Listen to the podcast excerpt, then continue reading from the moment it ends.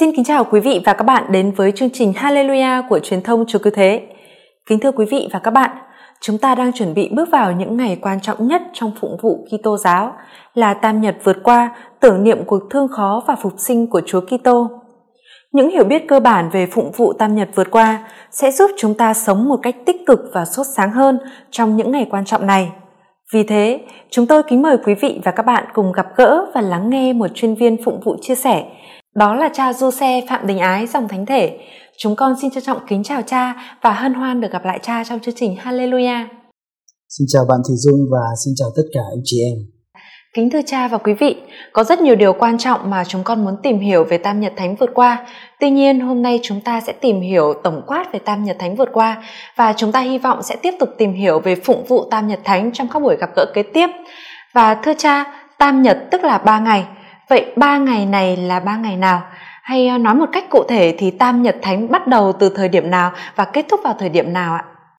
Chào bạn và chào tất cả quý vị. Khi mà chúng ta cử hành Tam Nhật vượt qua, nghĩa là chúng ta tưởng niệm cuộc thương khó và phục sinh của Chúa, một cách chính xác thì Tam Nhật vượt qua bắt đầu từ chiều thứ năm tuần thánh với thánh lễ tiệc ly và kéo dài cho đến kinh chiều 2 của Chủ nhật phục sinh. Trung tâm của Tam Nhật vượt qua chính là đêm canh thức vượt qua. Tam Nhật vượt qua được tính theo ờ, thời gian của người Do Thái, nghĩa là một ngày bắt đầu từ chiều hôm trước và kéo dài đến chiều hôm sau. Vì thế, Tam Nhật Thánh sẽ có những ngày sau đây. Ngày thứ nhất là từ chiều thứ năm tuần thánh cho đến chiều thứ sáu tuần thánh. Ngày thứ hai là từ chiều thứ sáu đến chiều thứ bảy tuần thánh và ngày thứ ba là từ chiều thứ bảy tuần thánh cho đến hết kinh chiều 2 của Chúa Nhật phục sinh. Vâng, thưa cha, tại sao lại là ba ngày ạ? Có điển tích kinh thánh đặc biệt gì cho chọn lựa này không thưa cha?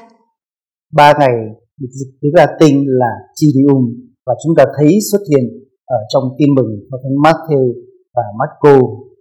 Trong đoạn tin mừng này chúng ta thấy là các thượng tế cùng toàn thể công nghị đã xúi dục một số người tố cáo Đức Giêsu nhằm mục đích là lên án tử cho Đức Giêsu. Họ tố cáo người rằng Đức Giêsu đã nói hãy phá bỏ đền thờ này đi và trong ba ngày ta sẽ dựng lại. Thánh Gioan cũng có một đoạn nói về Tridium khi mà có những người đến với Ngài để xin dấu lại thì Ngài đã nói hãy phá bỏ đền thờ và ba ngày sau ta sẽ xây dựng lại. Có, có ý ám chỉ về cái chết và sự phục sinh của Ngài. Vâng, con xin được cảm ơn những chia sẻ của cha. Và thưa cha, giáo hội bắt đầu cử hành à, tam nhật vượt qua từ khi nào ạ? Xin cha chia sẻ cho chúng con đôi chút về lịch sử. Từ ban đầu thì chúng ta biết là giáo hội của chúng ta chỉ cử hành duy nhất biến cố vượt qua của Chúa Giêsu trong một ngày và đặc biệt là trong đêm canh thức vượt qua. Tại Roma từ thế kỷ thứ tư đổ đi, chúng ta sẽ thấy là giáo hội nới rộng từ hành mầu nhiệm vượt qua thành ba ngày và vị thánh đầu tiên đề cập đến tam nhật vượt qua chính là thánh Ambrosio trong một bức thư để năm 386 ngài viết về ba ngày như sau một ngày để tưởng niệm biến cố Chúa chịu chết, một ngày Chúa Giêsu yên nghỉ trong mồ, và một ngày tưởng niệm cuộc phục sinh của Chúa Giêsu. Vài năm sau đó thì chúng ta thấy là Thánh Augustino cũng đề cập đến Tam Nhật vượt qua với cái tên là Tam Nhật cực thánh về cuộc thương khó của Chúa Giêsu cũng mang một ý nghĩa kể trên. Thời Trung Cổ thì Tam Nhật vượt qua mang một cái tên mới, đó là Tam Nhật Thánh. Và rồi trong à, sách lễ Roma sau công đồng Vatican II tên của Tam Nhật vượt qua được gọi là Tam Nhật Thánh vượt qua có ý ám chỉ là chúng ta cử hành trong vòng 3 ngày biến cố vượt qua của Chúa Giêsu và biến cố phục sinh là biến cố quan trọng và là phần cuối của ba ngày này. Vâng, xin được cảm ơn những chia sẻ của cha. À, chắc chắn là Tam Nhật vượt qua là những ngày rất quan trọng, nhưng nếu sắp xếp theo thứ tự ưu tiên và theo tầm quan trọng thì trong năm phụng vụ Tam Nhật vượt qua đứng vị trí thứ mấy thưa cha? Hay nói theo ngôn ngữ của người trẻ chúng con đó là thuộc tốt nào đó ạ? À, thưa bạn và toàn thể quý vị, nếu mà chúng ta nhìn vào bảng ghi ngày phụng vụ thì chúng ta sẽ thấy Tam Nhật vượt qua được ghi ở hàng đầu. Để cho chúng ta biết rằng là tam nhật vượt qua là chóp đỉnh và cao nhất của toàn thể năm phục vụ mà không có một thanh lễ nào, không một cử hành nào có thể chiếm chỗ được. Vì thế mà nếu tất cả những ngày lễ nào, dù là trọng, trùng với lại tam nhật vượt qua đều phải chuyển vào ngày khác. Và dĩ nhiên rằng trong tam nhật vượt qua, chúng ta không được cử hành lễ ngoại lịch cũng như là lễ an táng. Vâng thưa cha, vậy đâu là những nét đặc biệt trong cử hành phụng vụ Tam Nhật Thánh nói chung ạ? Có ba nét đặc trưng ở trong à, phụng vụ Tam Nhật Thánh. Thứ nhất, đó là cử hành phụng vụ là cử hành mở, nghĩa là chúng ta sẽ thấy là thứ năm tuần thánh trong thánh lễ tiệc ly sẽ không có lời giải tán. Rồi thứ sáu tuần thánh cũng vậy, mọi người sẽ ra về trong thinh lặng không có lời giải tán. Chỉ đến thứ bảy tức là đêm canh thức vượt qua thì mới có lời giải tán lễ xong. Chúc anh chị em đi bình an. Hallelujah hallelujah. Nét đặc trưng thứ hai của cử hành tam nhật vượt qua là chúng ta cử hành cao điểm cuộc sống của Chúa Giêsu và cũng chính là cử hành cuộc sống của mỗi người chúng ta. Vì cuộc sống của Chúa Giêsu tác động đến, ảnh hưởng đến cuộc sống của mỗi người chúng ta. Cái chết của Chúa Giêsu là ân phúc cho chúng ta và sự phục sinh của Ngài hướng chúng ta đến sự sống đời đời và tạo cho chúng ta niềm hy vọng vào cuộc sống đời sau. Nét đặc trưng thứ ba là chúng ta vẫn tiếp tục ăn chay trong mùa mùa như là trong mùa chay và đặc biệt là trong ngày thứ sáu tuần thánh để chuẩn bị tâm hồn chúng ta thực hành bao nhận vượt qua và hợp nhất chúng ta với lại hư tế của Chúa Giêsu đấng đã hy sinh trên thập giá để cứu chuộc chúng ta.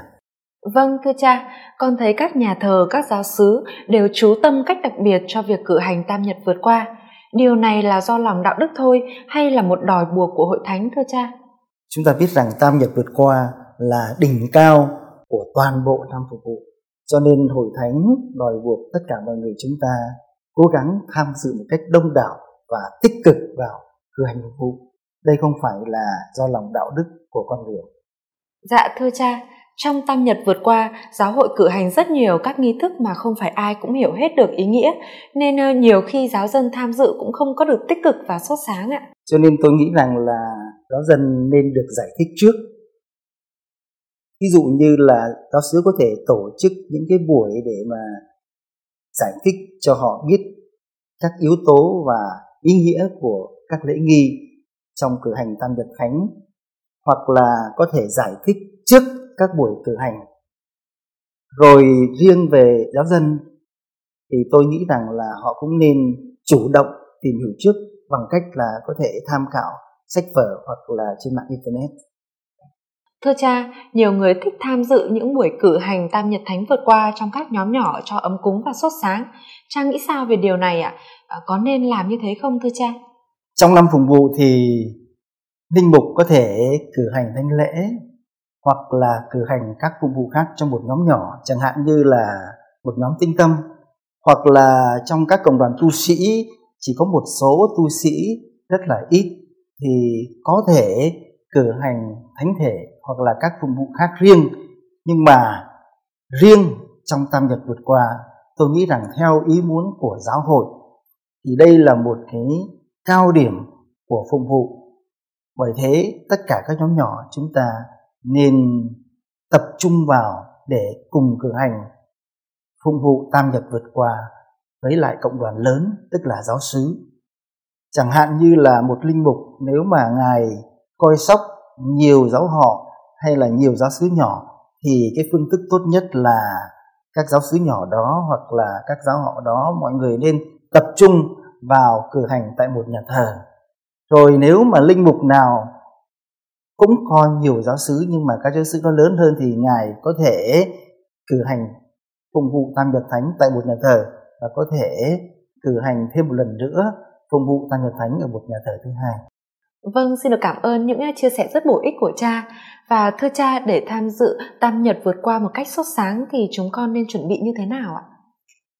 Đi kèm với lại bầu khí rất là long trọng của tam nhật vượt qua thì chúng ta cần chuẩn bị trước hết là tâm tâm hồn của mình cho xứng đáng và cái cách chuẩn bị tâm hồn cho xứng đáng tốt nhất là chúng ta lãnh nhận bí tích giao hòa Thưa cha, chúng con thấy ở nhiều nơi, nhất là các sứ đạo lâu đời và truyền thống, thì bên cạnh việc cử hành các nghi thức phụng vụ chính thức thì cũng có nhiều hoạt động đạo đức bình dân được thực hiện. Điều đó có tốt không thưa cha và nên làm như thế nào ạ? tôi nghĩ là điều đó rất là tốt và hữu ích chính vì vậy mà hội thánh rất là khuyến khích ngoài việc cử hành phục vụ chính thức thì có thể kèm thêm những hoạt động đạo đức bình dân như là ngắm đảng thánh giá, như là dâng hạt. Tuy nhiên, tất cả những cái việc đạo đức này phải đi theo sau phục vụ, phải hướng đến phục vụ và không được lấn át phục vụ.